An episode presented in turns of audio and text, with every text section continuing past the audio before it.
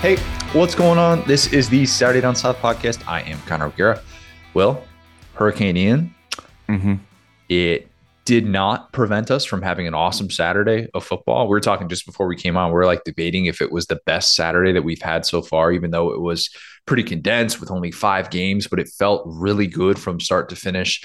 Thanks in part to Mizzou actually giving Georgia a scare. We had Mhm. a great game at noon. It's a fun, fun Saturday after a week that I'm going to be honest, kind of sucked. kind of sucked. Hurricane prep. Connor, not fun. I was last time I talked to you, you were panicking about the hurricane, and I was just like, dude, how you doing? And I saw that you posted a clip of you and Joel Klatt on Instagram, and I was like, oh my gosh, he's fine. I'm He good. made it. We're good. Yeah, we know good. he's kicking. Yeah, no, I and I like I, I didn't want to be like tweeting and posting on Instagram throughout the storm or whatever. I- and I had a lot of people reach out. And by the way, if you listen to the show and you reached out or something like that, thank you so much. And hopefully everybody that is dealing with the after effects of Hurricane Ian, or if you're still going through some some things with it, hopefully that you are are doing okay, you are safe, happy, mm-hmm. and and healthy, and your your home did not experience too much damage or, or anything like that. But it was it's a weird week. It is a weird week prepare, preparing for a storm. It was scary down here on Wednesday night, and some of the Mhm. sounds that you hear that you just when you go to bed at night and you hear random things like that that are happening outside of your home, and you're thinking to yourself, "I hope a tree doesn't fall on my roof." This would be in there. bad. Not Yeah. fun. Not fun. But we're able to make it through it and without any sort of damage to our home. We never even lost power, which was great. And I know there's probably people listening to this who have lost power. And to those, um, I, I hope that your your patience is has been you've been you've been able to, to remain calm. You've been able to remain patient. You've been able to keep things collected. And hopefully you got to watch a fun Saturday of football. But yeah, Hurricanes um, confirmed not a fan. Just Mhm. not a fan. Uh, don't don't need to experience any more in my life and don't need to see all those images of the flooding like major major roads in Orlando which is so far inland. I always tell people it's like Orlando's like 50 55 minutes away from the closest beach. And to see Yeah. that kind of flooding on major streets like you know Orange Blossom Trail where you're like wait what? How? It's underwater? It's just you got to take a boat to get out there and cars are just like halfway up? It was crazy to to see Mhm. that play out the way that it did but yeah it was uh it's been a week and uh, Saturday was a great exhale after the week that was. Okay, we have a lot to get to, tons and tons to get to, but got to tell you guys about Texas Pete. You know, I've been a, the biggest Texas Pete fan for uh, basically since they came on board as a sponsor of this podcast. Um, but in all seriousness, I I love me some Texas Pete, and I kept thinking to myself, what am I going to be able to eat during the hurricane? When we woke up and realized that we still had power on Thursday morning, and I said to myself, okay, I, I got to go make some eggs. I got to douse some. This man said it's Texas Pete time. It is. And I was like, I was seriously like rushing because it was still, you know, the storm was still ongoing on Thursday morning, and you didn't know at any given moment if you were going to lose power. So I got to whip up some eggs. I'm going to put some Texas Pete. I'm going to feel good. Um, Texas Pete has the spice and flavor that's kicking this football season up a notch. If you haven't tried the original hot sauce or their new traditional barbecue sauce, run, don't walk grab yourself a bottle today. Visit TexasPete.com for recipes and hot apparel, plus take 20% off your entire order with promo code Saturday Down South. That is all one word, Saturday Down South. Win big with Texas Pete when you sauce like you mean it. Well, I thought we were going to be having just a few kind of random notes here or there about Georgia, Mizzou, Mhm. and we're leading the pod with it. We are. Um, if you need any reason to know why this sport is so bananas and why no Saturday is truly a given, this game, this game shows it right there. It, it Mhm. does. 28 point underdog, Mizzou was after what we saw last week with Auburn, the game that nobody wanted to win. They, we, you and I, will, we were, we could have collectively gone through that game last week and said, we would like to win this podcast. What will it take? Or we would like to win this game as a podcast. What will it take? And they would have given it to us because They said, please. please a, a, a nice gesture um, just show some politeness and we would have been able to get that win but this was supposed to be a get right game for georgia i thought the week of practice that kirby was going to have with that team Mhm. was going to be hell and this was anything but that georgia survives the scare and it was a true scare i mean think about this if you would have told me going into this one hey mizzou is going to be up double digits in the fourth quarter which is also when Georgia is going to score its first touchdown in this game. I would have laughed you out of the room and told you to go back to 2008. Mm-hmm. I, I mean, there was no world in which I could have seen that happening. And we don't take wins for granted in the sport. We don't. Georgia got the win thanks to uh, 300 to 100 yards advantage in the second half when they were able to make some tweaks in the kind of the run game scheme, what they were doing. They ultimately rallied back in this one, but it was wild. Well, even as somebody that was probably very dialed into the Tiger Bowl, which is quickly becoming a sickos committee game of the year candidate, uh, oh, very yes. quickly. Were you? Did you find yourself like, wait a minute, Georgia still hasn't pulled away yet? Because I'm always curious on like the the tune in be, when, for people that maybe don't have that on their main TV, and then they see something like this unfolding, and how much it quickly, you know, sort of garners their attention. So yeah, I was like checking in, like you said, during the commercial breaks, and it was so wild because I felt like every time I looked over there, it was a Brady Cook just dime or a thicker kicker just like Mevis. kick that could have could have hit from 70. And I was like, oh my God, what is the game? Because it's like if Mizzou were to win this game, it would look just like this. It would look yeah. like a second coming of their offense led by their best player, who is a kicker. And I was just like, oh, this like Georgia looks lost. They can't communicate. And then Mizzou is just kind of like inching down the field. And then boom, as soon as they get in the scoring territory, they would just convert. I if okay, if if Mizzou had won that game, we would have had Harrison Mevis on the pod this week. We oh, still yes. might we still might get him on the pod. Yeah, what's stopping us really? Yeah, friend of the show. He was on the pod earlier in the offseason. Loved mm-hmm. me some Harrison Mevis. Loved the bounce back. The fact that he was so confident in that game. He made four kicks from 40 plus yards and two of which were from 50 yards. Some mm-hmm. some college kickers can't do that an entire season. And he was out there just drilling them, and it did not matter. And he was Mizzou's best offense in that game. And you know what? You thought Mizzou was going to have a chance because Georgia was getting gashed in the ground game. I mean, way more than any any game I can remember in, a, in an instance like this. You know, say what you want about Georgia throughout some of those lean offensive years that Kirby experienced and some of the struggles that they kind of had with Fromm and, and, you know, they needed to modernize their offense. But you're always like, okay, well, Georgia's going to stop the run. You know, mm-hmm. that, that they're going to have that part figured out several instances of Mizzou running backs running free. Cody Schrader looked like he was about to go into the end zone to make it a 20 to 3 game. I don't know what that guy needs to do to be able to get one more yard, but man, he's had some rough moments these last couple weeks with just not quite being able to get there. Credit Malaki Starks, true freshman for Georgia who did not give up on that play and made mm-hmm. what ended up being one of the key defensive plays of the day. Georgia stops stops Mizzou at the one yard line, and Mizzou tries to go tempo, false starts, immediately has to settle for that field goal, and then they, this is when they were up thirteen to three. So instead of going up twenty to three, and all of a sudden we're like, oh my god, Georgia's down three scores on the road as a four touchdown favorite. What mm-hmm. is happening? It felt like Mizzou missed that opportunity, and Jordan Rodgers totally diagnosed this on air. He said on the broadcast, we're going to look back on that and point to how huge that was in the difference of this game. And it was. It definitely was. Georgia did not play with that sense of urgency. And Will, we've made these jokes about the Mizzou defensive line over the course of the last year plus now. We have. Yeah. They played well. Man, they played really, really well. They made life difficult on Stetson Bennett. The first half ground game for Georgia was uh, somewhat non existent.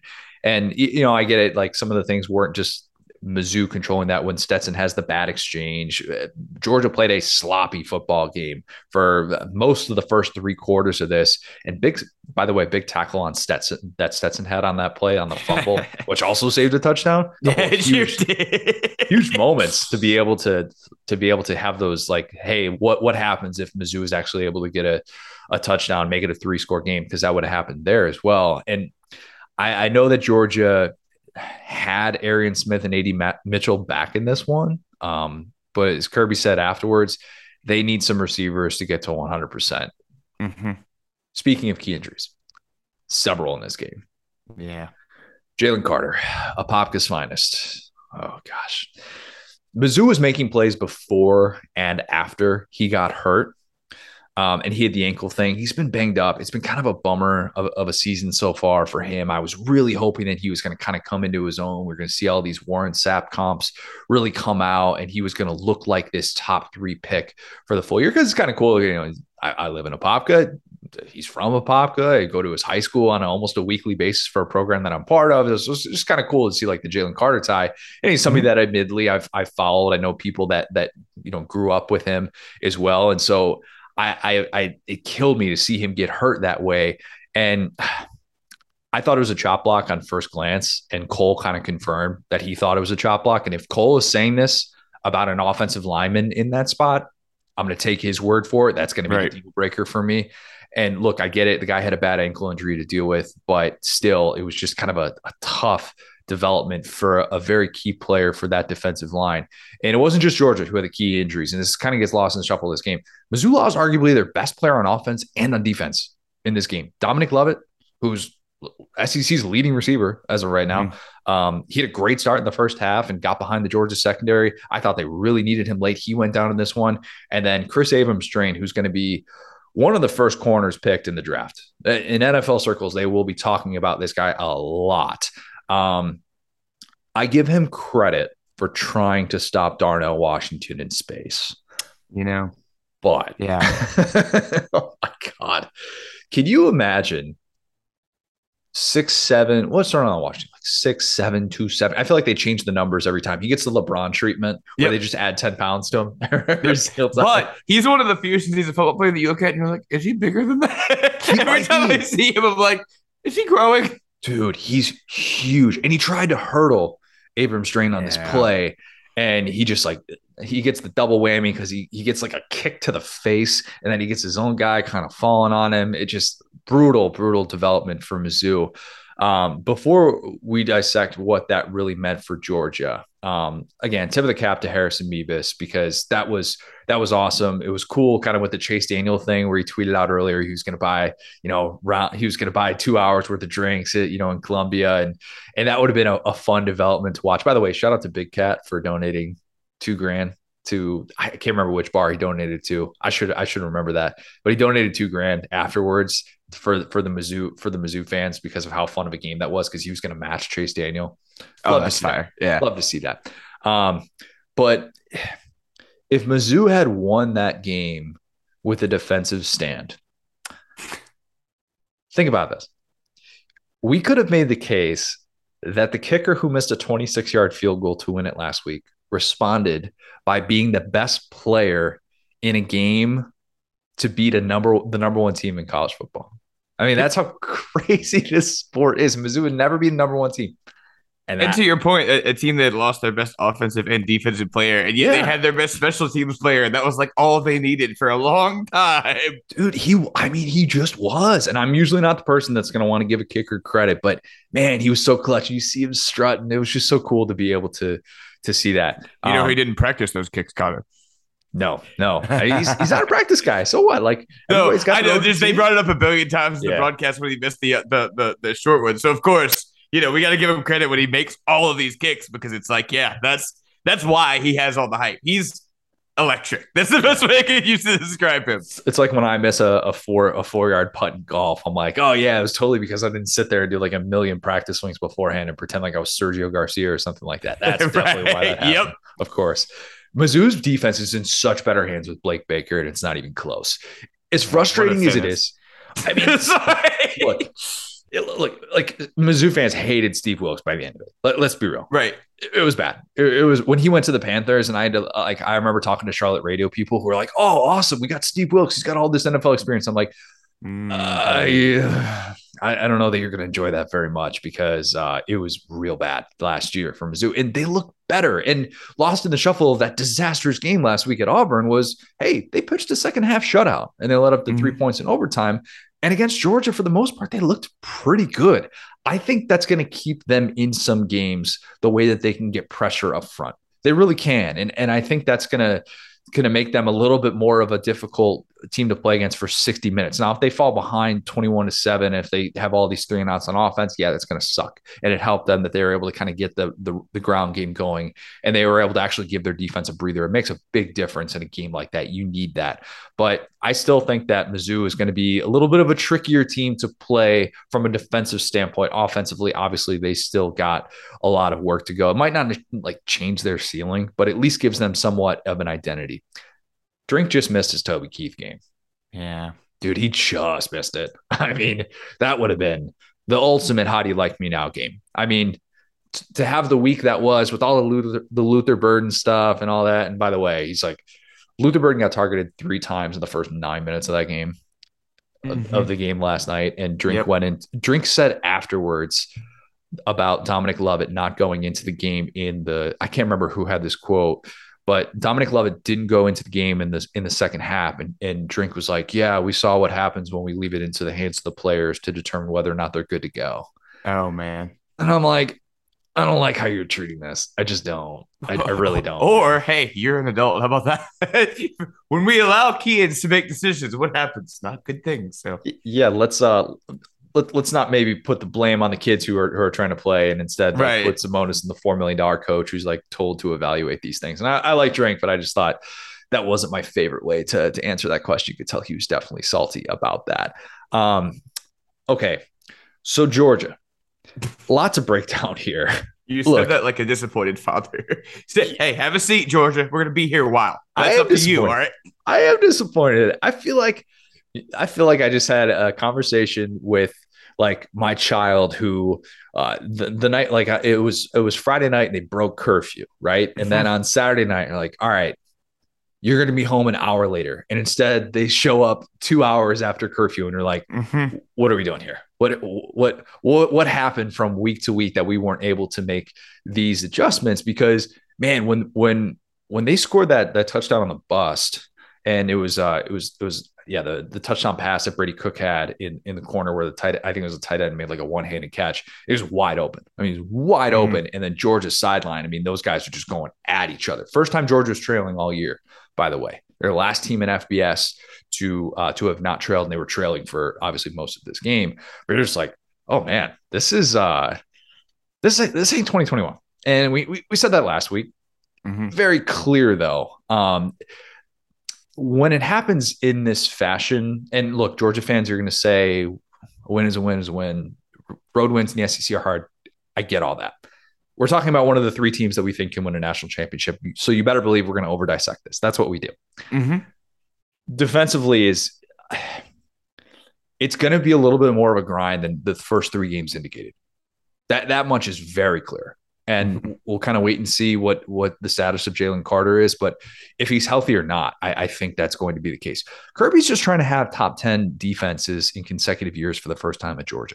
He hasn't done that, which is kind of really? a weird thing. Yeah, yeah. Is, not that a weird stat? It, eh, look, I, I think that they might have that kind of upside, but this is kind of the way that it works. This mm-hmm. most defenses act like this and, and they have moments where they're just like, hey, yeah, we have to make second half adjustments. And Georgia did. And you have a bad first half. And Georgia's defense last year didn't have bad halves, didn't really have bad quarters, with the exception of the SEC championship.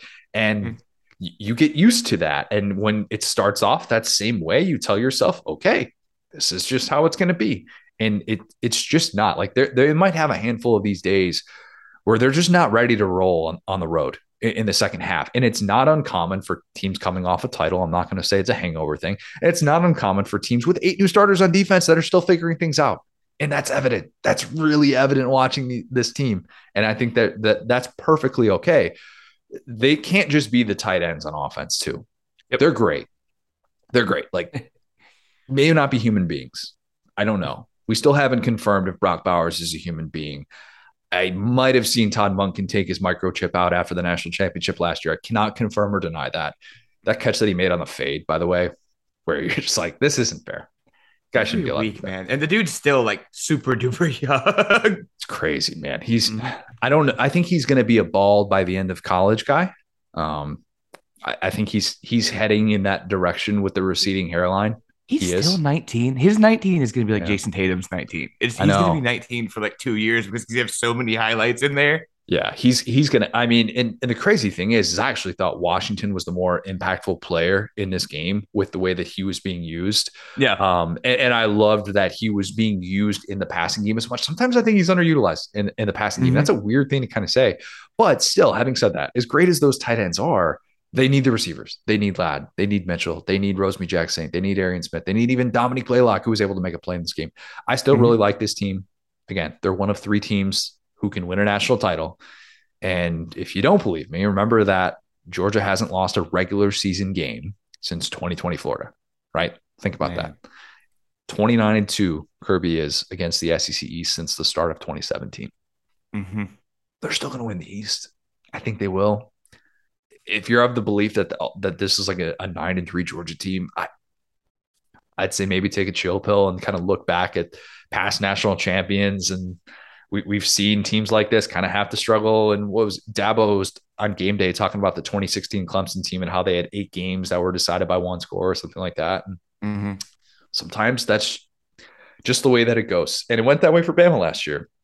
And it's not to say that Georgia's going to play a bunch of one score games. I don't think that's going to be the case, but you're reminded that we maybe shouldn't assume that every week is a cakewalk and that this team is good enough to be as undisciplined as it was. And credit Mizzou for making it way more interesting than I thought.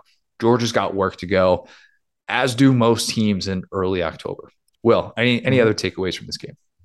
Yeah, so I think that kind of the okay, let me try to like set expectations because you know Georgia's still okay. Would you still vote Georgia number one right now? I was thinking about that earlier. I was thinking about that earlier, and it doesn't matter. Like it, mm-hmm. it, it, doesn't matter in terms of what George is trying to do. If I say, "Oh, I'd rather have Bama number one," I would give Bama the slight lean at this mm-hmm. point because of the way that they responded on the road, being being an Arkansas team who isn't going to be ranked in the top twenty-five probably, but I think is one of the top twenty-five best teams in the country. Um, so I would probably give Bama the slight edge ahead of Georgia, but it's really close between Bama, Georgia, and Ohio State. And I think yep. there's that's the clear that's the clear top tier. So yeah, I think that they're still like we're not saying that they're out of that tier. All of their goals are still very much in front of them. I will say the thing that's disappointing about them is with the way that they won last year, we knew it was kind of a defensive first team, and we knew that this offseason they would need to change their dynamic because you know you have Stetson Bennett who's 24. You have like this offense that's been together for so long under Todd Monken, and we're big believers in him. And you just knew all these guys were not going to be there on defense. You were not going to have Jordan Davis. You were not going to have all these guys that were the tone setters. And so you were going to need more out of the offense. And right now, this looks to be honestly a little bit worse than the offense last year. And part of that, to your point, is losing Burton. Um, why can't I think George Pickens? George Pickens, yeah. yeah. Sorry, Burton, George Pickens, like losing some of these receivers. And like the guys just haven't stepped up in that receiver room. And as great as these tight ends are, and we talk about them all day, and it's I the best collection of tight ends maybe assembled in football history with all the guys that could be, you know, first, second round picks. I don't know what Washington's ceiling is, but if Arik Gilbert gets right, we're talking about like a special, special group of guys. And isn't that a sentence that stays forever? Anyway, so point being, they like, but they have the best tight end room ever. But at some level, when you have Stetson Bennett, who is a good quarterback, okay, at some point we got to see it. Georgia fans. Like this guy you guys were selling us all offseason that was, oh, his yards per whatever, just as good as Bryce Young. How come he's not getting this? Okay. You see what Bryce Young does in these moments when he's down in these games for no reason. And that's not the vibe you get from Georgia. Their offense is still behind. And so I think that like they changed the whole game in college football last year because people said you couldn't win like this anymore. And they sure did. They did. But yep. now, now it's like, okay, where Georgia is feels so different at this moment. I'm not I'm not overreacting. I'm certainly not, but they still have questions to answer in games like this because if you're a team in the East, if you are Tennessee, if you are Florida, if you're Kentucky, you look at a game like this and you're like any year we could get in there and get in a game like this with Georgia and win.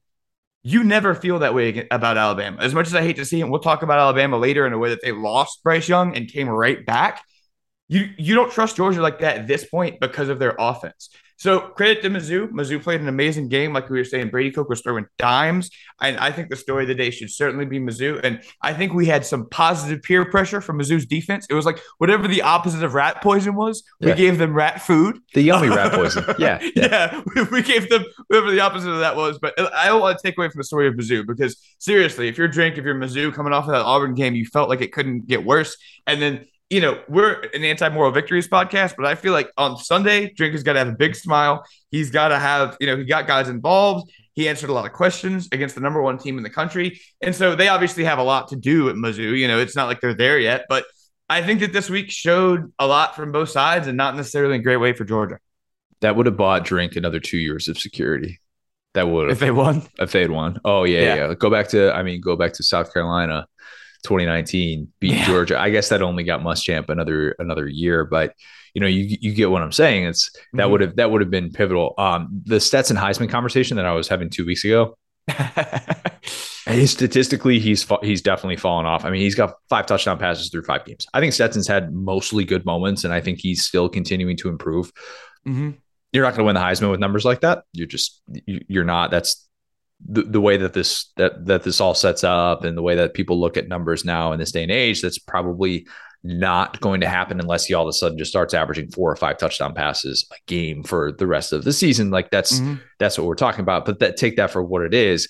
I, I, do think that we did get to see Stetson actually have to come back and throw the ball 44 times in a game and win, which mm-hmm. that's that's that's still pretty new. And I know that he he won the national championship with a with a fourth quarter comeback and he was brilliant in that game, but throwing the ball 44 times. I mean, that's not the Georgia way. That yep. is not the Georgia way. And so you do feel a little bit encouraged by that if you're a Georgia fan, being like, okay, well, at least we've kind of seen him in this spot now.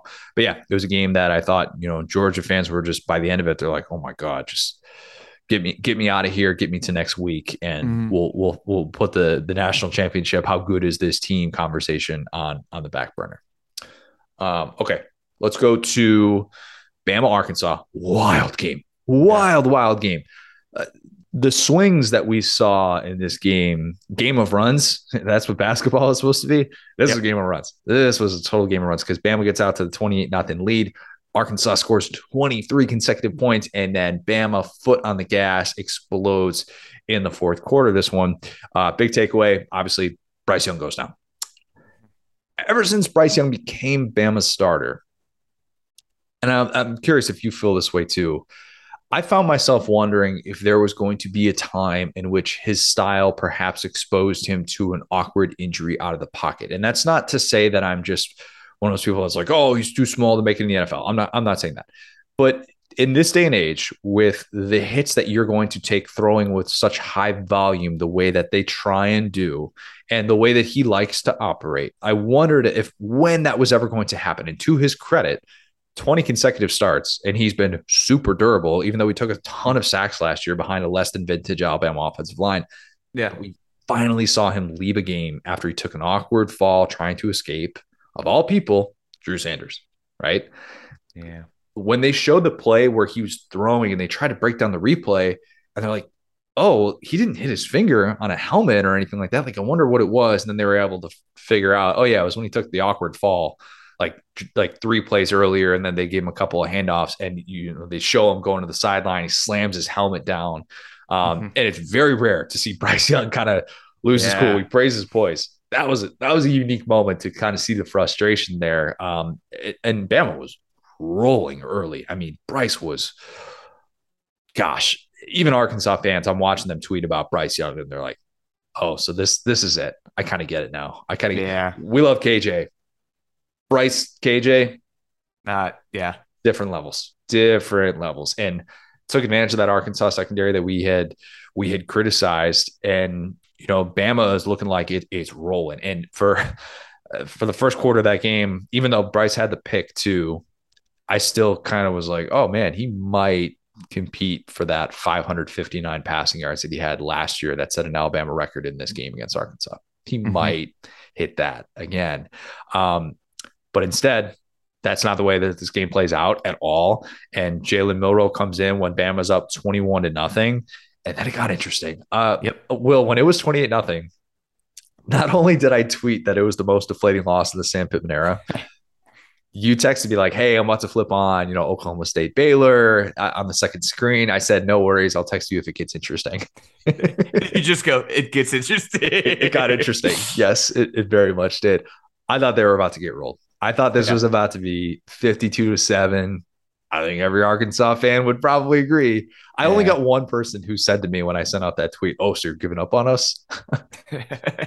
Come on, yeah. I also it's more of a belief in Bama, probably. Yeah, more of a belief in Bama than than a, a lack of belief in Arkansas. But um, I look credit Sam Pittman's team for scoring 23 consecutive points, putting Bama fans in this state of disbelief with Young on the sidelines seemingly out for the game. That's what it, it it looked like was going to happen, and sure enough, that's what did happen. They fought in this one. Arkansas did fight.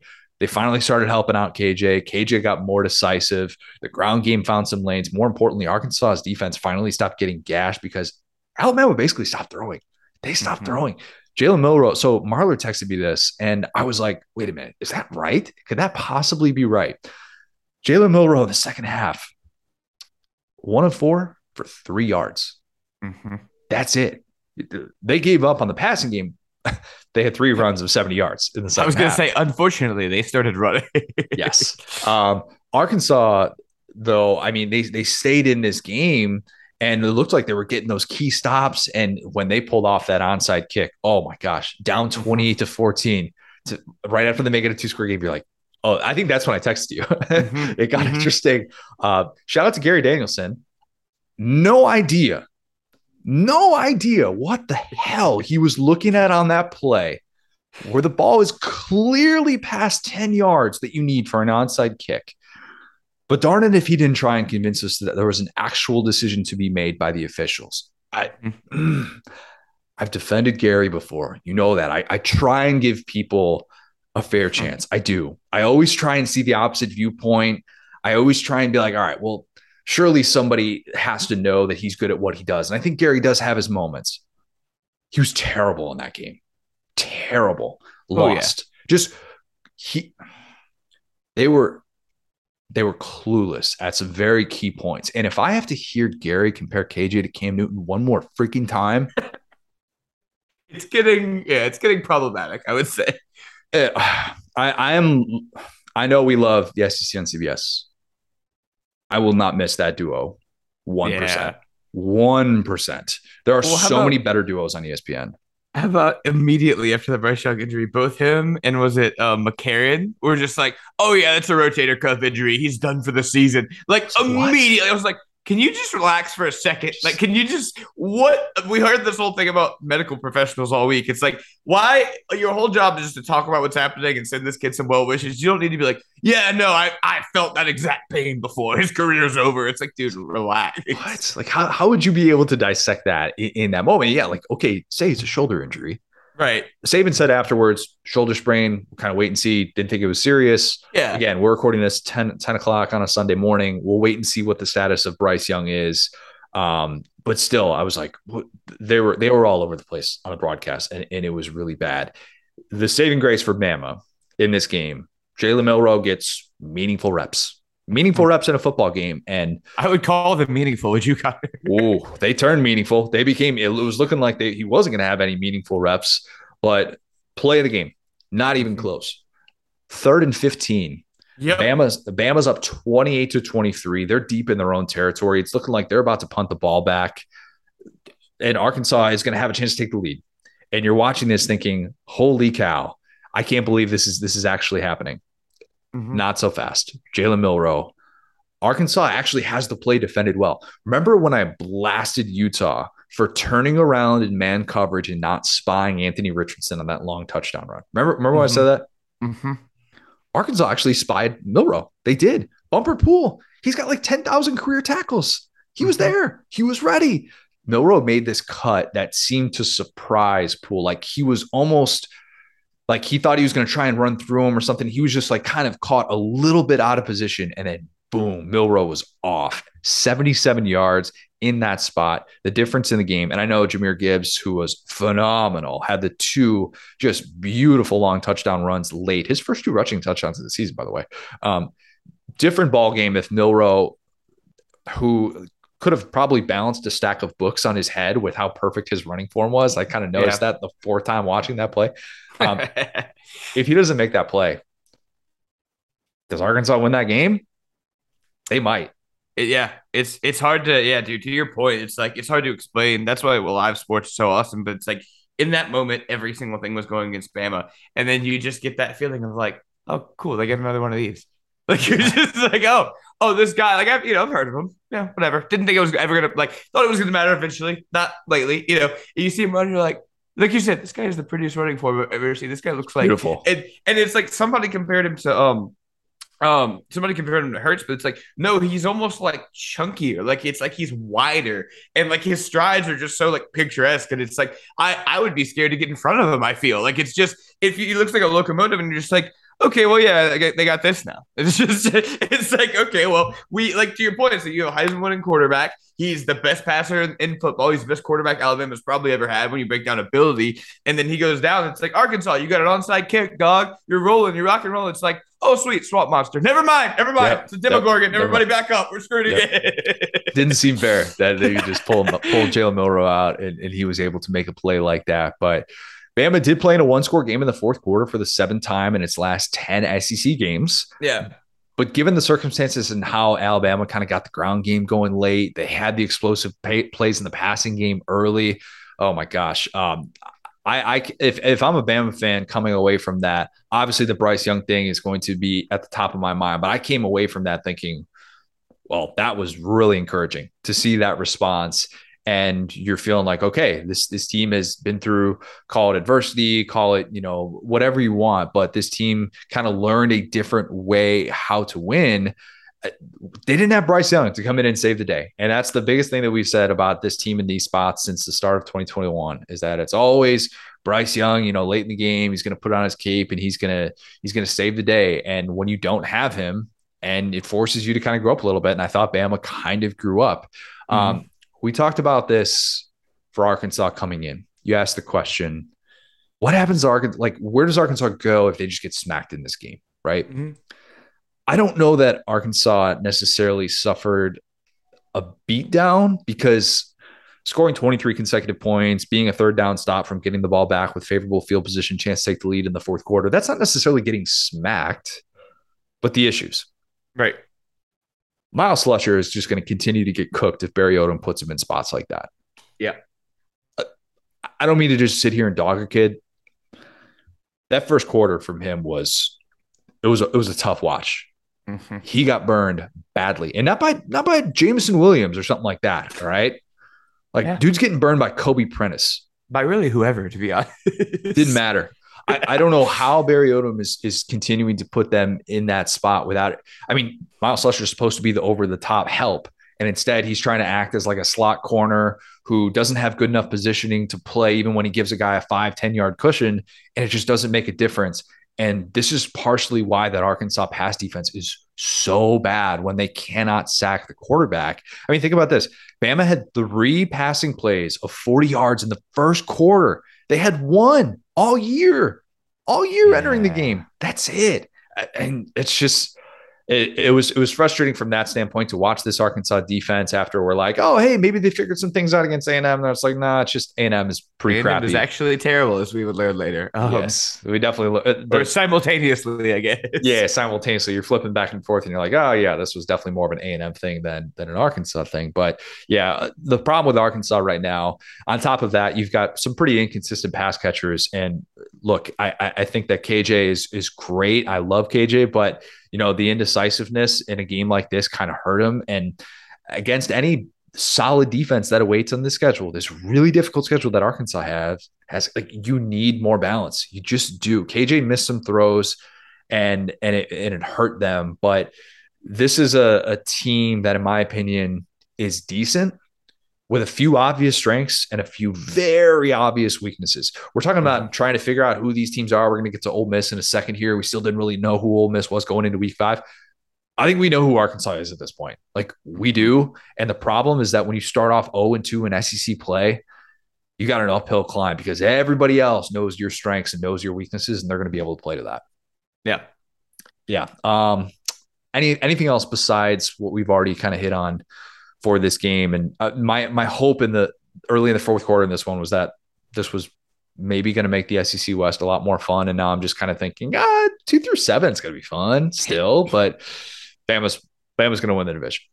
Yeah, I think. Um, okay, so a couple of things man, I have been my whole Twitter feed looks like red right now with the amount of like Alabama fans I've been agreeing with. It's sickens me counter with all the Tua stuff on Thursday and then all the Bryce Young stuff and just uh, complimenting Alabama. My Twitter feed is the most pro Bama it's ever been. But anyway, the algorithm is found. Big of you. Uh, yeah. yeah. Uh, anyway, so okay, so I'm sure I think I would be nice about this. Uh, Barry Odom, just horrible day for that defense. Horrible. Can't, to me, can't be overstated because going into that game, we talked about what could this game look like, and we both said if they need to stop that vertical downfield passing game immediately because that's how Bryce Young got cooking last year. It's how we broke that record. And after a game like this, you're sitting there wondering, like, okay, is Barry Odom ever going to be in a game against Alabama? Because whenever Bryce Young was healthy, they were whooping them. Yep. Bryce Young went down. And if this is a very simplistic view, but you look at the quarter scoring for Alabama 14, 14, 0, 21. So it took them a quarter to figure out how to go from the best passer in football to not having a passing game and then start whooping Arkansas again. They made so the adjustments on, on right. Alabama side, and Arkansas didn't. Yeah. Yes, exactly. And if you're a defensive coordinator, you know, obviously your prayers go out to the kid. You never want to see a guy get hurt, but that is as close to a gift from a defensive game planning standpoint as you can get is to have Bryce Young no longer play in a game and go, okay, the stuff that was working, they can't do anymore. And to then go, okay, well, now they're just going to run the ball down our throats. It's like, how is a defense? You about to say something? Well, I was going to say they they also had the one play too with Burton where Burton had, I think it might have been Slusher again, where he had it beat deep and mm-hmm. Milroe underthrew him. And if yep. it would have been probably a walk-in touchdown had they completed that. So it was like, yeah, you had the passing numbers late and you held Bama from a passing standpoint, but it easily could have been really skewed had they mm-hmm. actually been able to, to throw an accurate pass. But I, I agree with you. It was it was frustrating to see Bama just find different ways to just kind of like show, okay, we're one step ahead of Barry Odom. Yep. Yep. And I think that as an Arkansas fan, you have to start asking that. That it's like, okay, this version of Arkansas got us to here you like some of the things out of the offense. I was talking to you about it, how like sometimes art like um, um, Kendall Briles and like this pairing of him and KJ can kind of start to get sideways on plays. Like whenever momentum yeah. gets away from them, they start instead of like they start going east west and they start getting him to do all these weird motions that he's like obviously not comfortable with. That's can be a problem, but I think their offense is like mostly fine.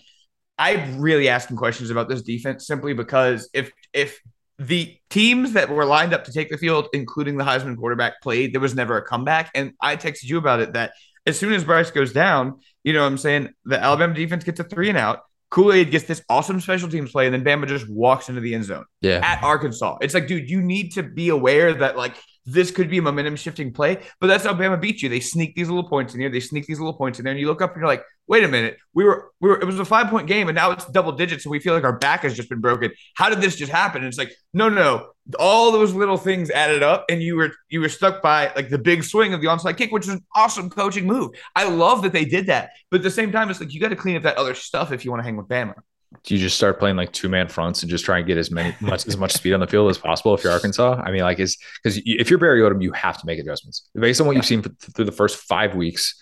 You you have to be able to make those adjustments where you've had essentially, I'd argue four days in which or four different games, four of your five games in which your pass defense has let you down. And I'm including this one because when Bryce was out there, he was torching them. He was yep. absolutely torching them on the back end. So you you have to be able to make adjustments moving forward.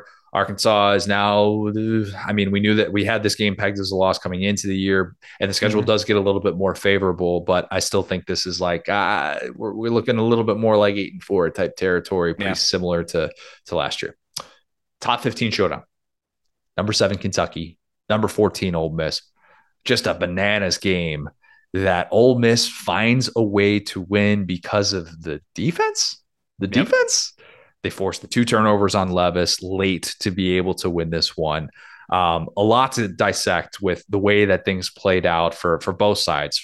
Kentucky, a, a little bit of bad luck and a lot of self-induced errors. And I'm going to get to the self-induced errors, but the bad luck being that you have your your starting right tackle cramp up at a key moment of the game, and then the backup right tackle gets burned on that play. Levis doesn't sense the backside pressure. And then, you know, where the play the play on the previous drive where he's too reckless with the football after picking up the first down, he fumbled in the red in the red zone down three. Will Levis has to try and find that balance. That's a continued issue for him. You can't turn the ball over twice in those key spots. You also can't take the safety when you've got a path to be able to throw the football away. And he ends up getting his finger bent all six different ways, looking like an offensive lineman out there, which is kind of fitting, right? Like he's an offensive lineman at heart. That's that's the like most it. like Will Levis moment is him just like get, get, like slam down for a safety. You're like, what are you doing? And you immediately go, oh gosh, I'm so oh. sorry, I was mean to you. Yeah, no, that was a rough play. That was you got to be able to get rid of the football, and that's that's going to be something that's dissected, and, and, especially when you have all these people who are talking about you know the NFL draft stuff, and he's got mm-hmm. a lot of eyes on him every single game. And when they're talking on the broadcast, McDonough and Blackledge are saying like, oh, number one pick in the draft, and all these different things. And Lane kind of had some fun with that afterwards uh, to be able to. I don't know that he was trolling Levis, but it definitely sounded like, ah, you know what, our defense kind of got the best of him. And by day's end, they they did. I mean, Levis does some things that are so frustrating, and he does some things that are excellent. And you mm-hmm. can see why that would translate to to the next level because if you're a coach, you as I mean, as Tebow said, Tebow said on, on, this pod with Anthony Richardson, he wants him to be going 100 miles an hour making mistakes if that's what he's going to do. Just play at that speed and don't be mm-hmm. indecisive. Will Levis, he definitely goes at 100 miles an hour. Now, I think the indecisiveness sometimes does kind of hurt him. And when he's, you know, trying to make a play, trying to make a play, when you need to just be able to take the easy play, and he's not always willing to do that. And it's like, all right, you don't need to be a superhero trying to go through three defenders here when you can pick up a first down probably in a little bit of a more efficient way. But that's easier for us to say at home as opposed to the guy that is wired the way that Will Levis is he's like a Jeep going 100 miles an hour. You see like the wind yeah. starting to pick up, the tops rattling. It's like, buddy, slow down. You're not supposed to do this. Chill. Yeah, because this car is not meant to go this fast uh, at this pace. Um, Kentucky fans will kick themselves about that for a long time. Think yeah. about this. If Kentucky wins, maybe it's not guaranteed a top five spot with the way that things played out on, on Saturday. I still think that their resume, if you kind of look at it, would have been better than Michigan. I could make a case that it's better than some of the teams that were ranked ahead of them if they had been able to win that game by having then road wins at Ole Miss and at Florida. But instead, he gave away five points in the kicking game. You had the kickoff return with Barion Brown, where he looks like he's going for six to take the lead, but he trips over his own guy, and then they don't end up scoring on that on that possession. You had two turnovers in the red zone in the final four minutes to stall potential go-ahead drives. You had a potential go-ahead touchdown. A Dane Key waved off because Will Levis didn't let the receiver get set. If he waits, I think Nick Roush was talking about this. If he waits 0.1 seconds, that's a touchdown and and Kentucky takes the lead with essentially what like a minute left. Kentucky is nobody to blame but itself. I mean, that's that's reality because I mean, that game was sitting there for Kentucky, absolutely sitting there. Held Ole Miss to 80 rushing yards in the final three quarters of that game. After I said to you, I'm like, I think Ole Miss might. What did I say? Ole Miss going to run for for 300 yards yep. easily. Yep. And and it looked that way too. I mean, they were they were unstoppable on the ground very early. Yeah. And Kentucky looked better on the ground with C Rod back because yeah. C Rod makes a difference. How many different times did you have to watch C Rod just get hit at the line of scrimmage and then a play where not to dog the kid, but Kavosiey Smoke probably goes backwards.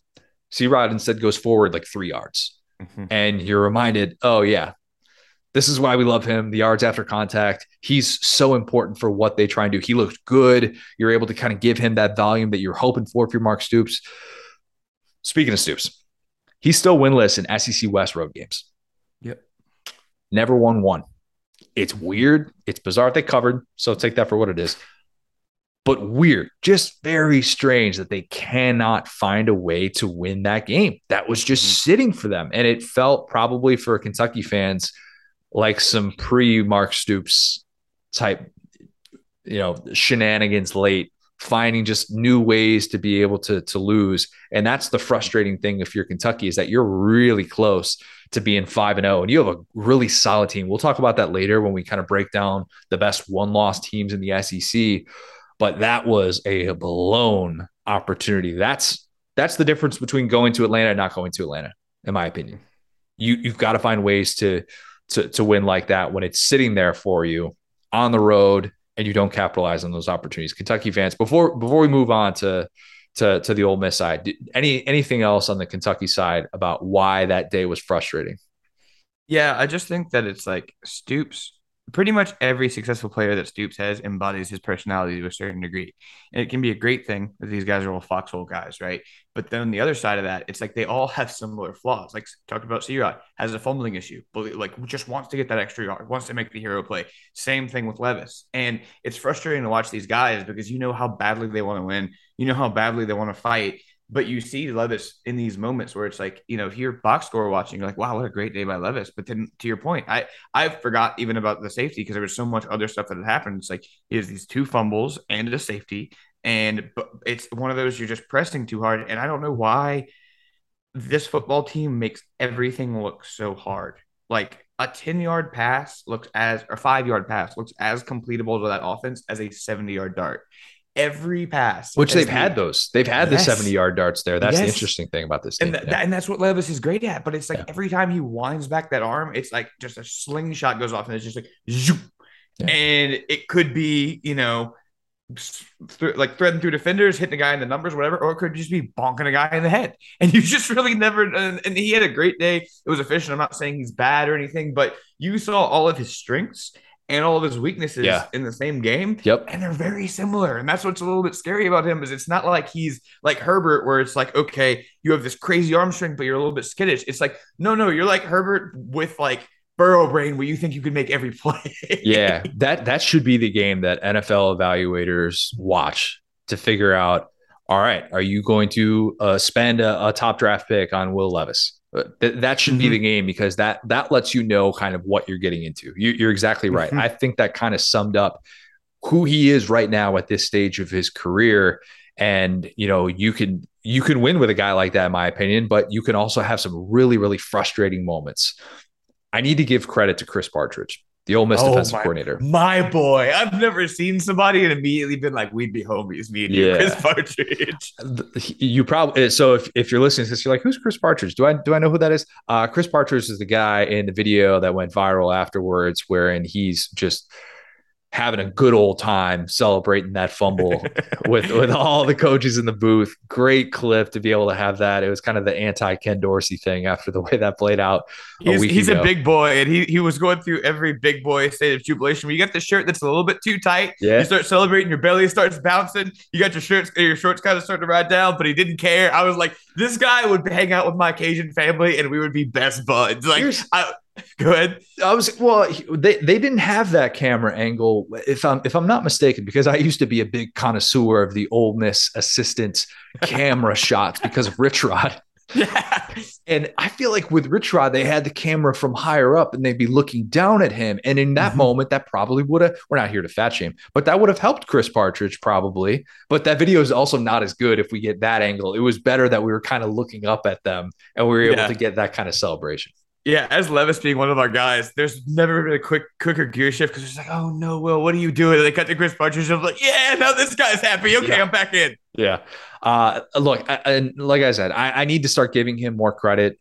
I, I, still think of him as Rashan Gary's high school coach that Jim Harbaugh may or may not have, but definitely did bring on his staff so that Rashan Gary would commit there.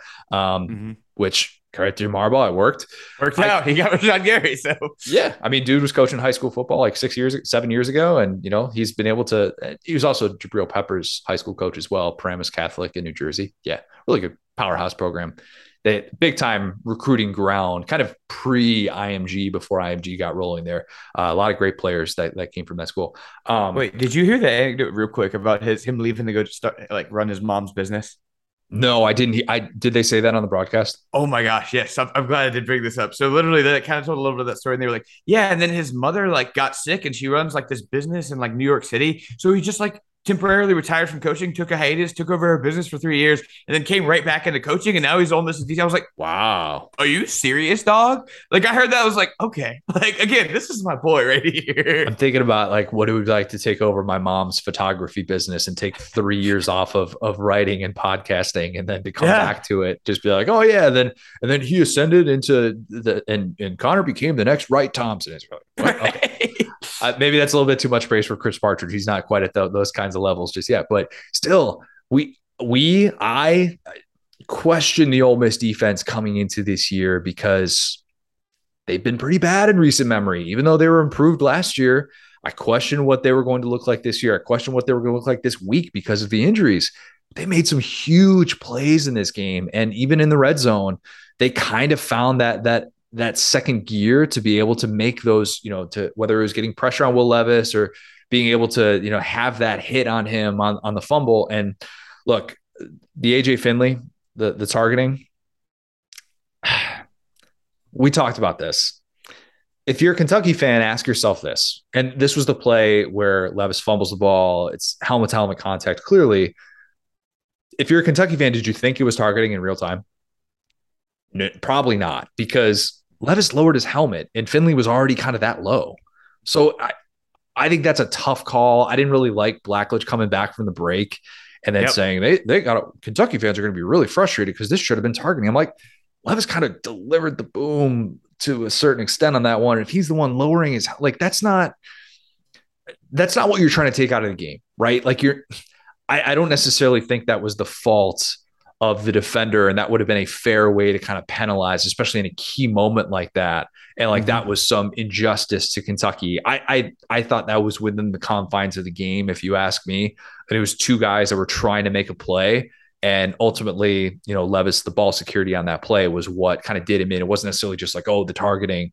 And, and clearly, like, you know, he took a shot at his head and then the ball came out or something like that. And that's kind of what they framed it to be. And I wasn't really crazy about that.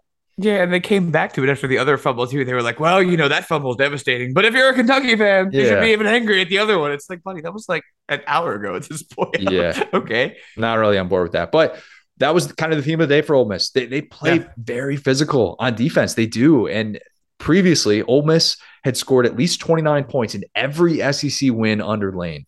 And Saturday was a much different story. It really was. Outside of Quinshon Judkins, who's a stud, Ole Miss did not have a ton of offense after that first quarter. I still don't think Lane trusts Jackson Dart a whole lot, especially mm-hmm. throwing over the middles. Kentucky had some of those tip passes where you're like, oh boy, this this could get hairy if if they if they make one bad read. Like he was tiptoeing on some pick six type stuff. I thought with the way that he was he was trying to target guys where he just like wasn't seeing linebackers. You're like, man, you you can't fit that ball in that spot. Don't do that. Don't do that. That's that's bad. That's really bad.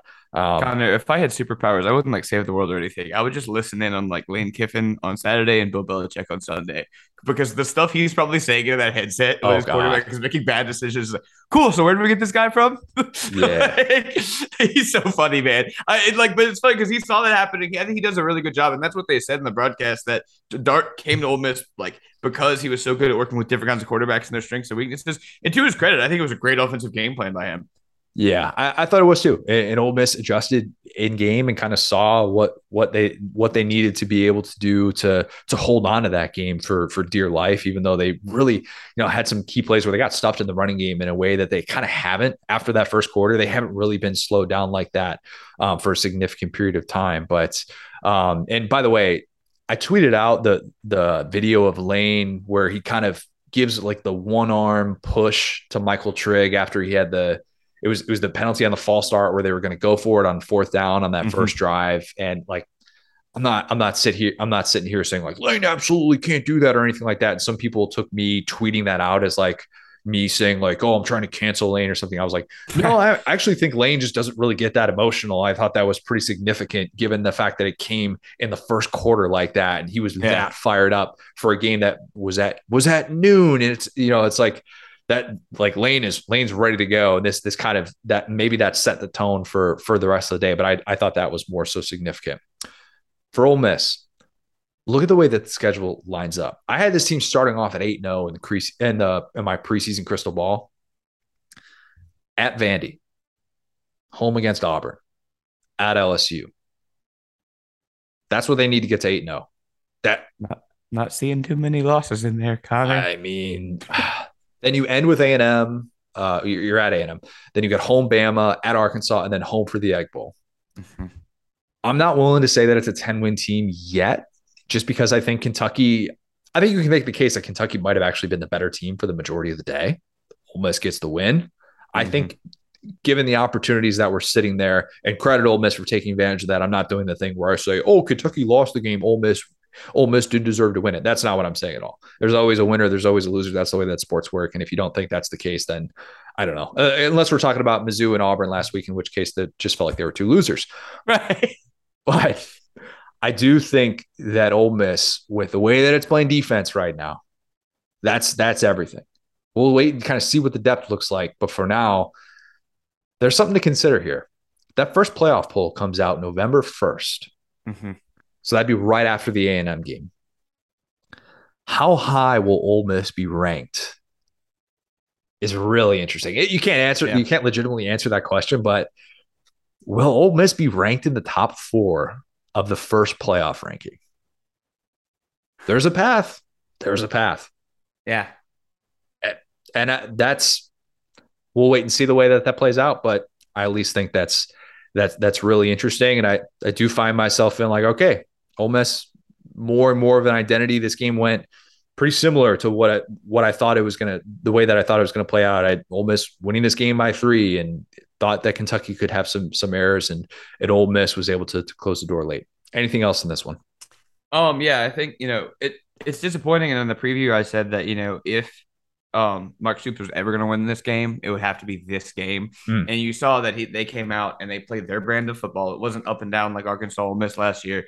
It was like hard nosed football. Stoops, like you said, they the pace of the game I think favored them a little bit, and I think that both teams played incredibly well. This is exactly, I mean, this is what you want in an SEC game, period. But it's a dream in that noon slate, right?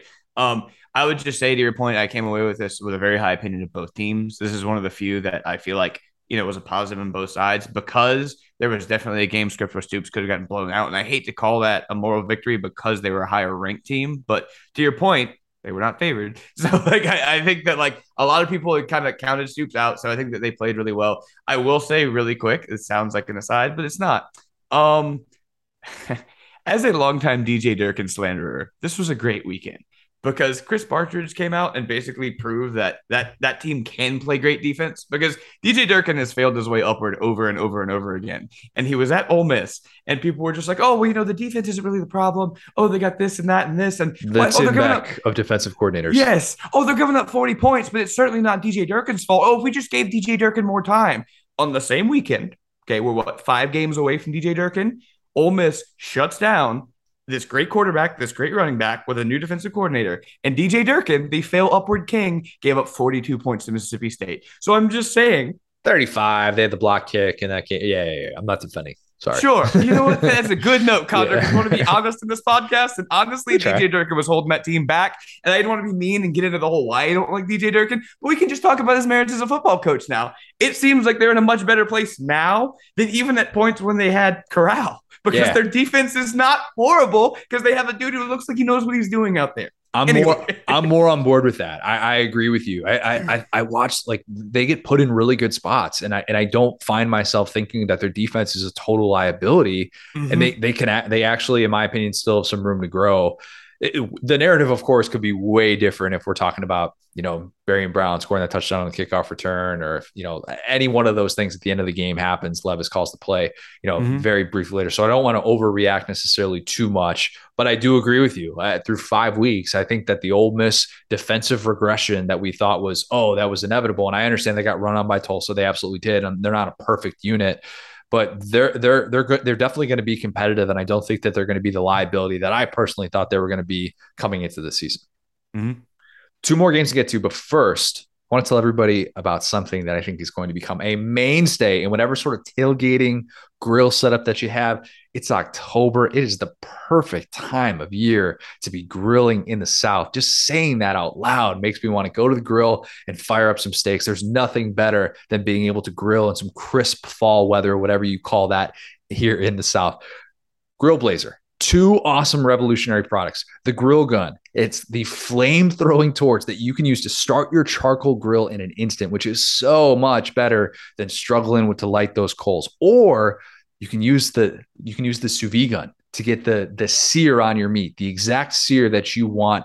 If you do like to to do the the sous vide process, which is becoming more and more popular, you cook your meat to that perfect temperature, but you're like, hey, I still need to be able to get that sear on. I don't want to necessarily eat a steak that doesn't look like it's got that that seared those seared in juices. The sous vide gun is perfect for you. This thing is incredibly cool. You're going to bust this out of barbecues, and people are going to be like, wow, they know what they're doing. They are a master of the grill. It's unbelievably powerful. So make sure that you read the manual, read the safety instructions if you're going to be taking it to your tailgate. Make sure that you have all of those things taken care of. Become a master. Go to grillblazer.com where you can get 10% off your order. Go get one if you want to change the game for your grilling experience. Two more games to get to here. We tease this one here. Uh, A&M and Mississippi State. Mm-hmm. Remember when I said A&M fans should enjoy last week's win against Arkansas and appreciate how their team bounced back with consecutive top 15 wins after App State. Remember, we kind of that was the takeaway, right? Yeah, we are all there. Yeah. This was why. This was why. It was ugly for A&M. It was beat down by Mississippi State, no Ainias Smith, and it showed. Max Johnson, oh man, he was perplexed. And despite Jimbo telling Alyssa Lang at half that they were moving the football and that it was just the turnovers that were the difference, I personally did not think 112 yards of offense in the first half was a sign that A&M was moving the football. I don't know. Maybe that's just me. I'm not an offensive guru in the same way that Jimbo Fisher is. I was going to say, say neither wants. is Jimbo. So that makes two of you, Connor. Perfect. Perfect. A&M's got a little margin for error. We, we know that. They beat Arkansas because they avoided turnovers. How many turnovers they have in this game? They had four. They had yep. four. Max Johnson with backside pressure is a wing and a prayer. And Will, when I texted you that, you sent me the picture of the behind the back pass against UCLA. Yep. I think of that every time. Yes, because it's like you have to understand how how out of your mind you have to be to assemble the thoughts in that moment, and that's the human we're working with here. Yeah, where you just it's the it's the mash all the buttons, hope for the best. No yep. idea what's going to happen. Get this, Billy Liucci pointed out this stat. A&M's first four trips to the red zone resulted in Mississippi State outscoring A&M seven to three. Let me, let me read that again because if you just heard that and you thought to yourself, well, surely that's not possible. Connor, what are you talking about? A&M's first four trips to the red zone resulted in Mississippi State outscoring A&M seven, seven to three. That's basically impossible, right? Mm-hmm. That that's like getting the the SAT score that's less than if you had just written down your name, right? Yeah. The block field goal that was returned for a touchdown, as we just talked about, we can't count that against DJ Durkin, not against him, just against mm-hmm. A&M as a whole. A&M isn't winning games when it turns the ball over four times, or probably when it gets sacked four times. De'Von Achane can only do so much. He and Derek Hall, uh, my num my two leaders of the clubhouse and the dudes who deserve better. I, I don't know that there's anything kind of after uh, Tank Bigsby as well. Those those yeah. three guys, leaders in the clubhouse. That column is going to get written. I'm eventually going to get there. We'll, we'll we'll just speak it into existence. Love the talent of, of Evan Stewart, but you saw what I what I was talking about with Emmanuel Forbes on him. That mm-hmm. that's a veteran.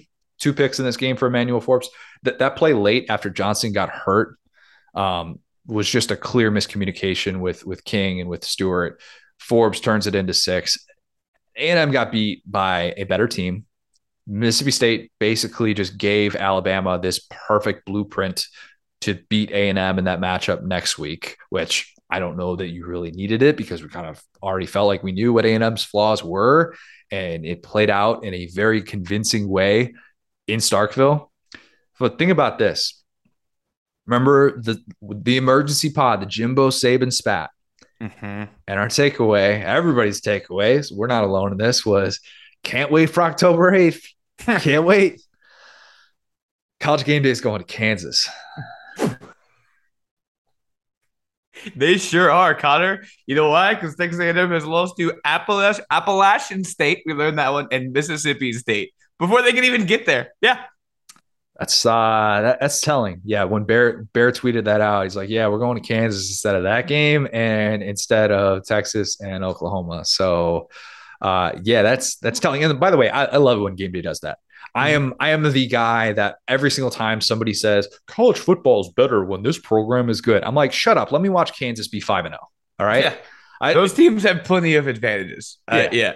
And to your point, dude, I you know I do need to be nicer on this podcast. You're right about that, but I can't be I can't help but be happy with the people for the people of Mississippi State when you beat a team like Texas A&M, sure, where you have you know Mississippi the stuff they've gone through in Jackson and everything recently, and they're just kind of you know, they've been there kind of my whole football conscious. They obviously before that were kind of struggling, but since Mullen has gotten there, they have built this program brick by brick and they have gotten a little bit better and a little bit better and a little bit better. Contrast that with A&M, who has just thrown money at the problem over and over and over again and have not taken any of these hard steps. They've hired DJ Durkin.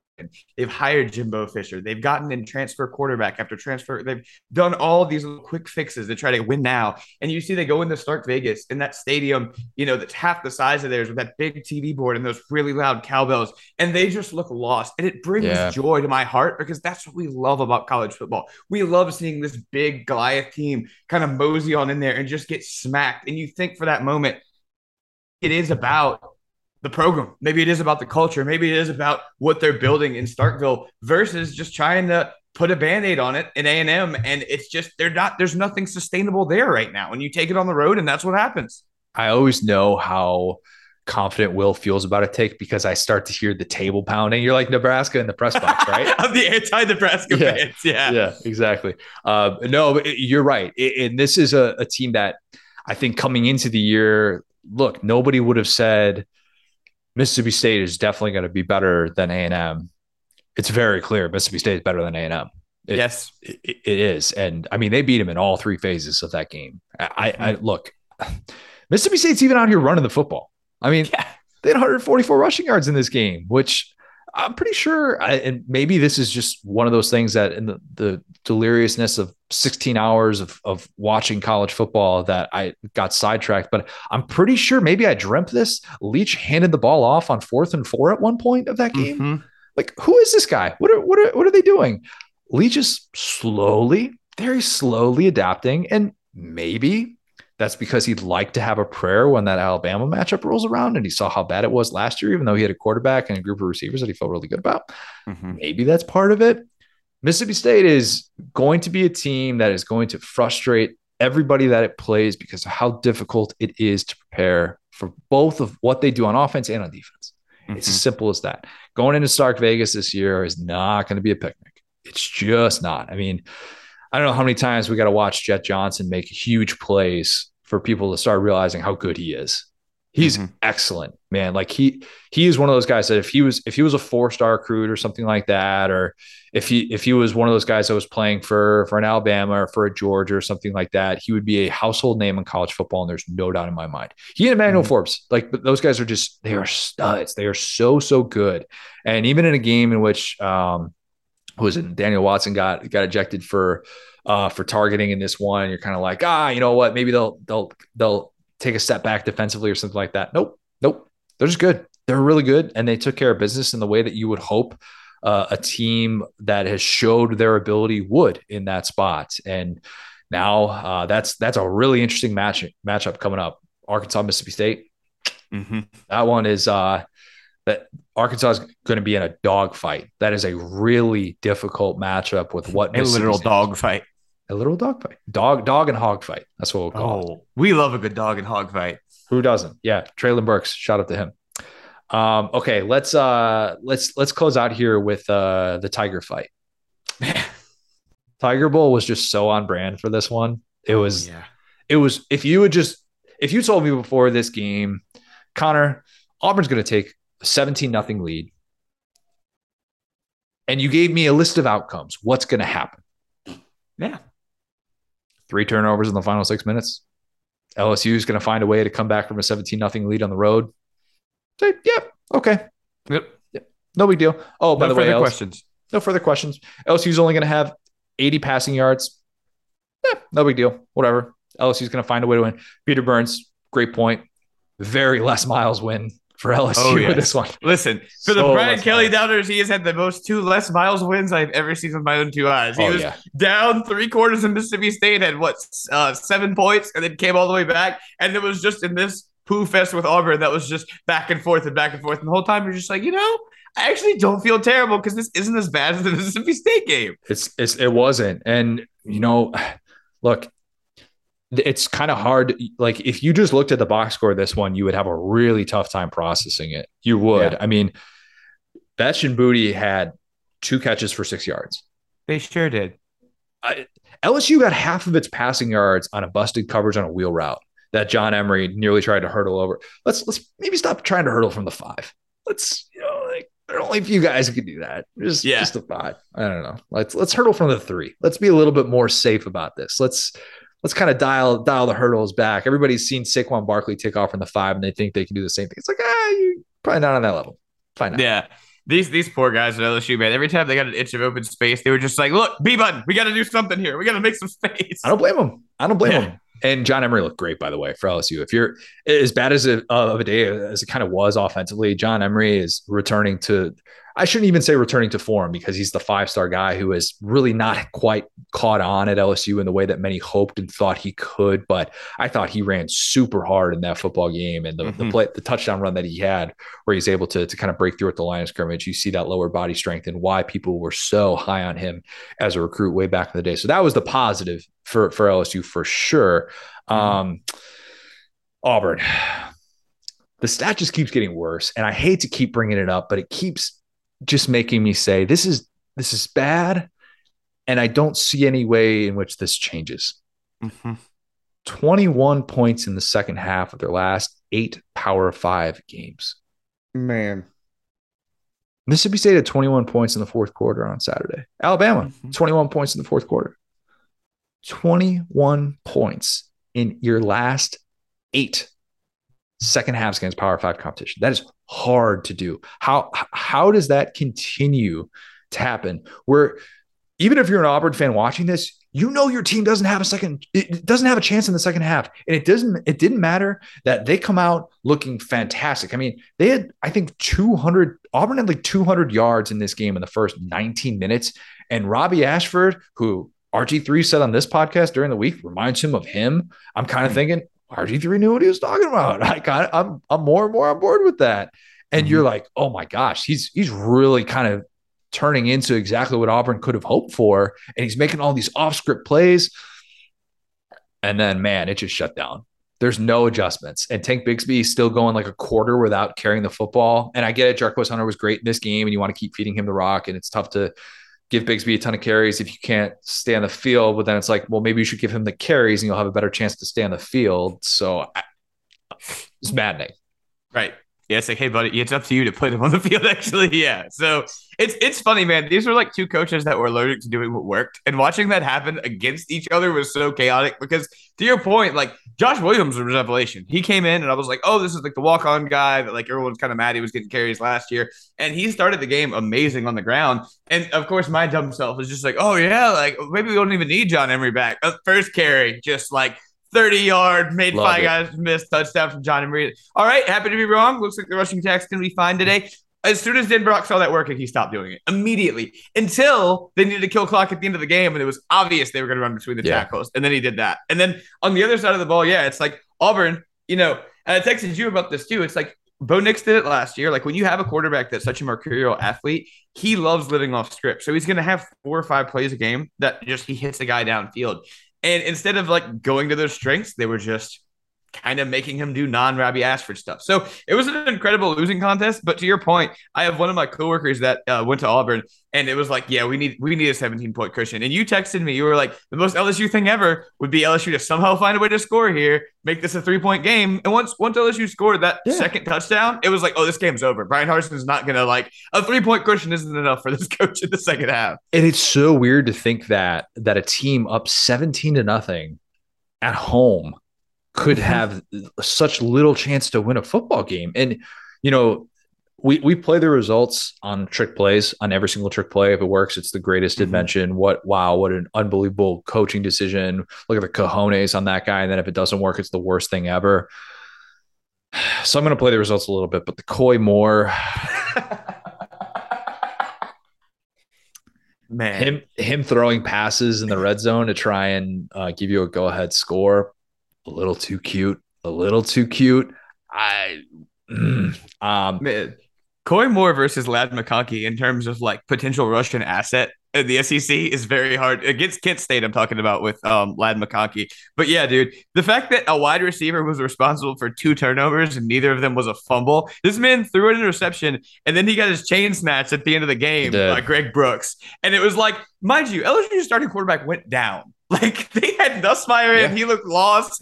and it was still, yeah. yes. And it was, how did Auburn respond? Two straight turnovers. Oh, and it's like, God. and as soon as Jayden goes down, I was like, well, we're not scoring any more points this game. So hopefully, you know, hopefully 21's enough. But yeah, they're going down the field. Everything's working. You get a big play by Ashford. And then boom, yeah, they just, little soft underneath throw, and Greg Brooks just completely takes the man out of uh, Koy Moore, and that's the end of the game. And it's just like, yeah, what do you do about that if you're Auburn? How do you fix that? To your point. So Koy Moore went on the war report and yeah. this made the rounds. Said that he was LSU's best receiver while he was there, and he didn't transfer because of the depth.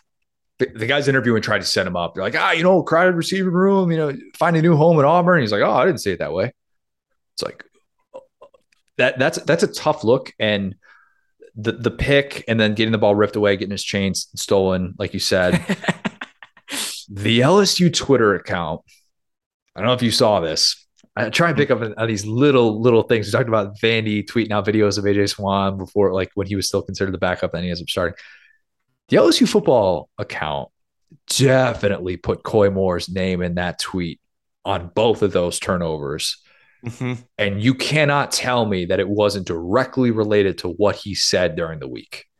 Uh, mm-hmm. Uh, there's there's no doubt in my mind. You don't typically see that from an opposing team tweeting out the guy who was responsible for the turnover on the other team in a in a way like that. I, I don't know. That that just to me came off as oh LSU is LSU's taking a little bit of extra joy out of this one with the way that that played out, and it was it was bad. It was it was a tough way for for him to go into that game, developing as like like I was saying in the midweek pod. I think the guy that Robbie Ashford trusts the most, and then to have those two turnovers oh, that is uh that's brutal. That is that is absolutely brutal. Really tough look for a kid who um probably put his foot in his mouth a little bit. Little bit. You know, you know, very tough week for him. I we'll see where it responds. But speaking of people that want to be at LSU, how about Harold Perkins, my guy? Oh yeah, that was he was everywhere in the fourth yeah. quarter of that game. I mean, the the former five star was very much looking like the part and finding a way to be able to play in what you know was a very talented front seven. I mean, that of all the questions we had about LSU, the front seven was not one of them. The fact that he's playing and not mm-hmm. only playing but making an impact this early in his career, that's that's a very positive sign. He, of course, had the interception of Koy Moore, right place, right time, and on that one, but still not being fooled by that play. Guy's a player. LSU's got yeah. some studs in the front seven. We know that. Ojulari has his Ojulari had the strip sack that kind of got them going. Jay Ward has the the scoop and score in that one, and you know, we talked about how both of these quarterbacks, man, say a prayer for them because the edge rushers they were going to have to face. Oh, it was just a long didn't really day. say a prayer for them. They're stuck in bad situations. Yeah, they are. But yeah, I think um yeah, LSU like Matt House showed me something, man. He showed me something in the Mississippi State game. He showed me something in this game in that you're gonna have things go sideways against this style, this team. Everything goes sideways against this team against this style of quarterback. It's just gonna happen, and you got to be able to respond. And the defense carried this team. I mean, despite giving up 17 straight points to Robbie yeah. Ashford and letting him get his foot under him, I think that there's a lot to love on the offensive side or on the defensive side of the ball for LSU on the offensive side of the ball, if you're not screaming at Mike Denbrock, I don't know what you're doing because that guy. I mean, that again, is he a Russian asset? The people are asking. Like they, he finds what works and then immediately is like, "Aha, time to do the opposite Just so the people know kind of what you're referring to when you when you say something like that. Will will text me during the middle of the game when somebody's doing something just like horribly wrong, and you could ma- you could make the case that like, oh, this this player, this coach looks like he's throwing the game, and Will's like, this guy's a spy. he just that he's all a. He's playing for the other team, Connor. I don't know what to tell you. Yeah, yeah there's no other way to explain know, it on on one side of it, we talked about Alabama that Nick Saban simply said, you know, running the ball into the end zone is the quickest way it can beat Arkansas. Let's just do that now. Oh, that's it. Pass on the two, or then they show Saban and he's like, run the effing ball. yes. It's like you saw when it clicked for him. He was just like, maybe I could just run the ball. That's it. That's all I need to do. And that's what he did. For for these OCs, it's like they're just and you it's so it's such an arms race in the SEC. It's so obvious when you have a coach that doesn't get it, you know? And like we talked about Lane, we talked about Heupel, guys that understand like kind of how to get your guys going and Billy's in there too. And just kind of knowing that LSU doesn't have one of those guys is really frustrating, considering that a lot of these holes are being filled by some by some like really good players. You know what I'm saying? And like LSU seems to be coming together. Um, I'll say this and stop talking. As wild as these two games have been, Brian Kelly two and zero oh in the SEC West. Yeah. Somehow, some way, we are now sitting here. He's about to eclipse his career SEC win total his first year at LSU. LSU the last two years has not been able to win in the way that LSU has this year. They yep. they, they did not necessarily have for for the most part. And I know there, there are a few exceptions here. We're talking about you know the way that they came back against A and M last year, all those things. That was that was a gritty win. But for the most part, LSU when things have kind of gotten tough, they've kind of just said, "Yep, peace, I'm out of here." And instead. Yep they find a way to win a game like this. And you see, you know, Brody Miller tweeted out like when Jay Daniels goes on IG Live afterwards, he's celebrating with Kayshon Boutte, which that's good to see because on the field, it doesn't look like the connection is there at all.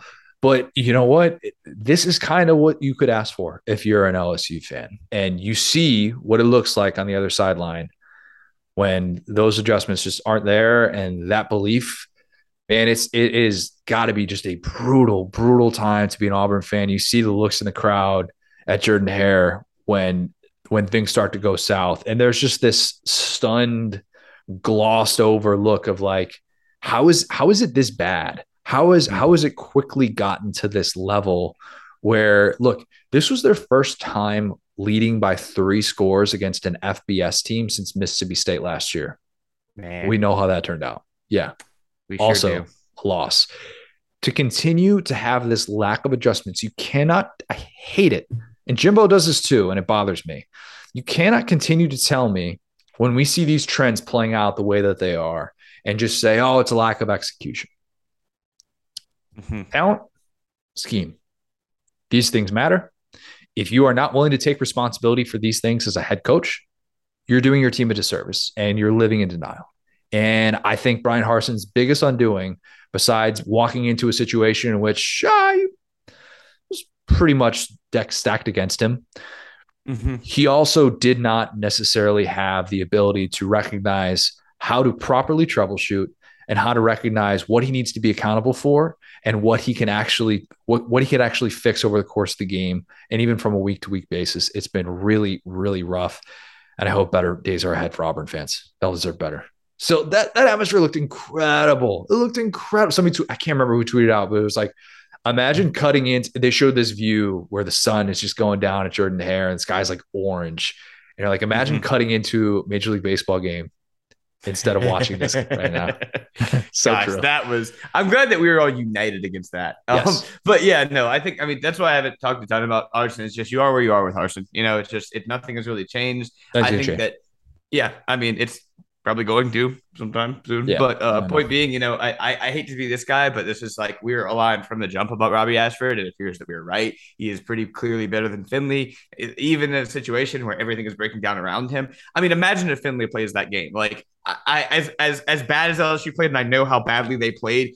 Everything that Auburn got on this day was literally Robbie Ashford just chucking the ball down the field, making a play with his legs, like carrying them forward the way that Jayden has for LSU at some points. But he was very clearly the better quarterback in this game. It wasn't particularly close. And I think that if you're Auburn, you can at least say, hey, we got that guy for a couple more years. Whoever his coach is, whoever his OC is, you know, they're on their third choice for OC this year. So you really, even if you like Bryan Harsin, probably shouldn't be judging him off of this year. So yeah, I think that that's the bright spot, right? Is that Ashford's awesome. He's fun. It was his birthday. Happy birthday. He's a humble, happy lad from Hoover yeah. High School. And, you know, just a couple of Hoover High guys. Uh, that's why. You know, that's why you bang the drum for Robbie Ashford, of course. Obviously. Well, also because I don't think Finley's any good. Let's make a yeah, show. I think he's the best quarterback on the roster, but also Hoover High legend. Ashford's got three years of eligibility left after this year. Keep that in mind. Yeah, interesting. That's the thing with Auburn fans. It's like figure out your coach, figure out your OC, and you still have this. You can have this for a long time if until he you know, goes to the NFL. If, if that's if, you know if that's if, if it goes well and he leaves, that's great. Or or if he's if he's mid and you have him for three years, that's good too. You know, at least you have a guy. Yeah. Um, one more thing that I want to get to to to close this out here, talking about the one loss teams in the SEC. But before we do that, this podcast was brought to you by No House Advantage. No House Advantage is changing the game by offering the most dynamic fantasy sports platform available today. Everybody loves these daily fantasy sites.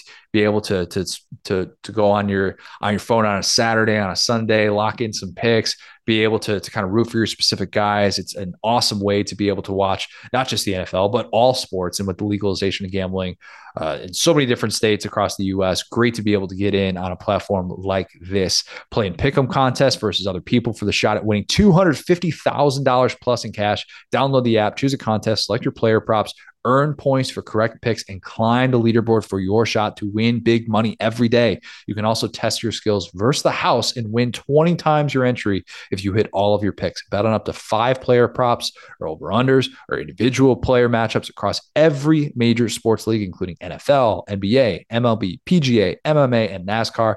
Sign up now with promo code STOKASTIC. That's S T O K A S T I C. That's S T O K A S T I C. Do that at nohouseadvantage.com com or download the app on the app stores to get a first deposit match up to $25. Make sure to check out No House Advantage today and experience daily fantasy sports redefined because it's not just how you play, but also where you play. You won't want to miss out on this. Three one loss teams in the SEC. Who's the best one? Kentucky, Mississippi State, LSU. Mississippi State, LSU have the head to head. It's in Death Valley. Again, we kind of talked about felt like Mississippi State was the better team for the majority of that game. So that's oh, at yes. least a discussion. You will, you will catch me telling you that LSU is legitimately better than Mississippi State on this podcast. Okay, so I would probably still have Kentucky at number one with a healthy Chris Rodriguez. That's I, I would yeah. still put out, put Kentucky in that group, a team that has a, a top 20 defense. That game, by the way, where Jacquez Jones was kind of in and out of the lineup, he got hurt like three different times in oh. that game against his former team, which was was tough to see. But at that point, you're, you're without three of your starters in, in the front seven. And you know what? I thought Kentucky, all things considered, to show up the way that they did against the run was was darn impressive. And they can beat you in a mm-hmm. few different ways. So that's why I give Kentucky the edge there when when they have now Chris Rodriguez back and their run game isn't going to be a total liability. And then I probably go Mississippi State, then LSU, which is a weird thing to say because LSU is the only one of those three who's undefeated in the SEC, and they mm-hmm. beat Auburn and they beat Mississippi State. And to have two wins in the SEC West, Joel Klatt might disagree with this, but not an easy thing to do. not easy at all. Do you do you agree with that ranking, or would you shuffle one of those? Yeah, I mean, when you look at you know Mississippi State at home against A and M, completely blew their doors off, and then LSU at home against Mississippi State needed an incredible fourth. Again, LSU woke up for the fourth quarter, but that it's like, how about this? It's how much do you trust these teams, right? And for Kentucky, it's how are they going to lose? Well, they're either going to turn the ball over, probably. So that honestly, between C Rod and Will Levis, yep. if they keep if they win the turnover battle, they're probably winning the game against even pretty good teams. So boom, there's that's that. Um, Mississippi State. Can the other team figure out the air raid? Well, it turns out Matt Matt House could. So that was pretty much the end of that for LSU. Their offense looked horrible against LSU, and it's looked way better against everybody else. Okay, boom.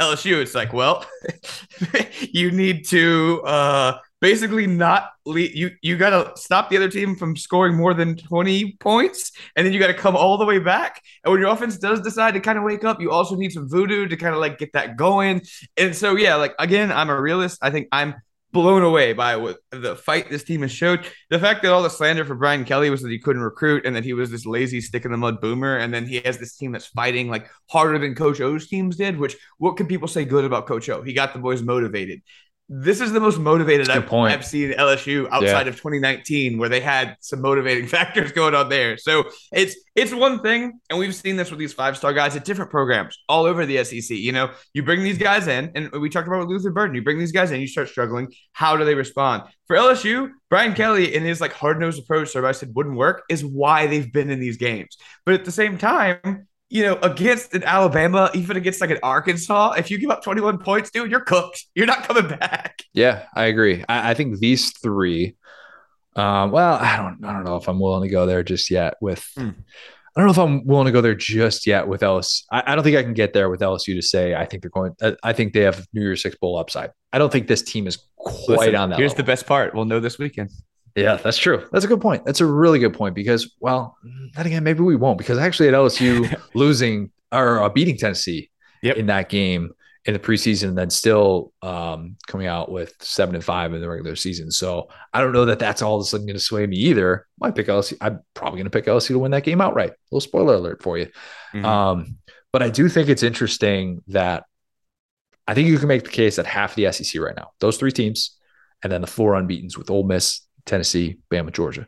Mm-hmm. They all kind of have this path to, huh? a path to huh. That's what you really hope for. Well, Georgia, Georgia and Bama, diff, different category. Tennessee, Tennessee, Ole Miss, pr- pretty much in that same discussion. I think with Kentucky, Mississippi State, LSU right? Mm-hmm. I, I, think all I think those five are in really similar territory. We saw the play out with Kentucky and Ole Miss. We saw the play out with LSU and Mississippi State as well in, in that game. And I think all five of those teams, I would kind of clump into that that second tier. I would still have Bama and Georgia in the top tier in the conference, just because I think, yeah, while they have their scares so far, who hasn't had a scare yet? You know, yeah. You know, Ohio State struggled to pull away from Notre Dame and a Notre Dame team that hasn't turned out to be particularly good. So mm-hmm. I think you can kind of pick apart so many different teams right now. But I think as we head into the second week of October, that's where I would stand. I would rank the one loss teams in the SEC Kentucky, Mississippi State, then LSU. And Kentucky and Mississippi State are going to face each other. So we just kind of see the way that that plays out in Lexington. That, that game's not coming up for for a little bit. I can't remember when that game's coming up, but yeah, that'll be a really good one when that mm-hmm. comes. Great slate next week. Awesome slate. Really, really good. Um, we're going to have a great, great in depth breakdown of a lot of different things in the SEC with the midweek pod. Still figuring out who we're going to get on. There's somebody that I have in mind that has been at a lot of these games that's going to be able to provide a little bit more context for the sideline mood that I want to dig into for some of those second tier teams in the SEC. If you have not, leave us a five star review, subscribe, join the Facebook group, hear your name read on air with Figuring Out or Bold and Brash. Thanks, guys. Talk soon.